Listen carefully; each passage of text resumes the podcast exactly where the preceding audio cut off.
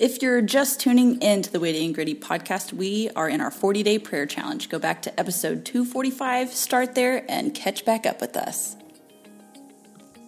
Today is day two. Psalm 4 1. Answer me when I call to you, O God, who declares me innocent. Free me from my troubles. Have mercy on me and hear my prayer. God, thank you for making sure there will be an end to troubles once and for all. There's a time limit to pain, sorrow, and all trials, and that's because of you. Remind us to come to you when we face adversity, and remind us that you are merciful to your children. We know that you will answer when we call on you. We just need to listen and act in the direction you point. Let us run to you in every dark moment, seeking your truth and light. Spend the next few minutes asking God for guidance on a specific trial or circumstance.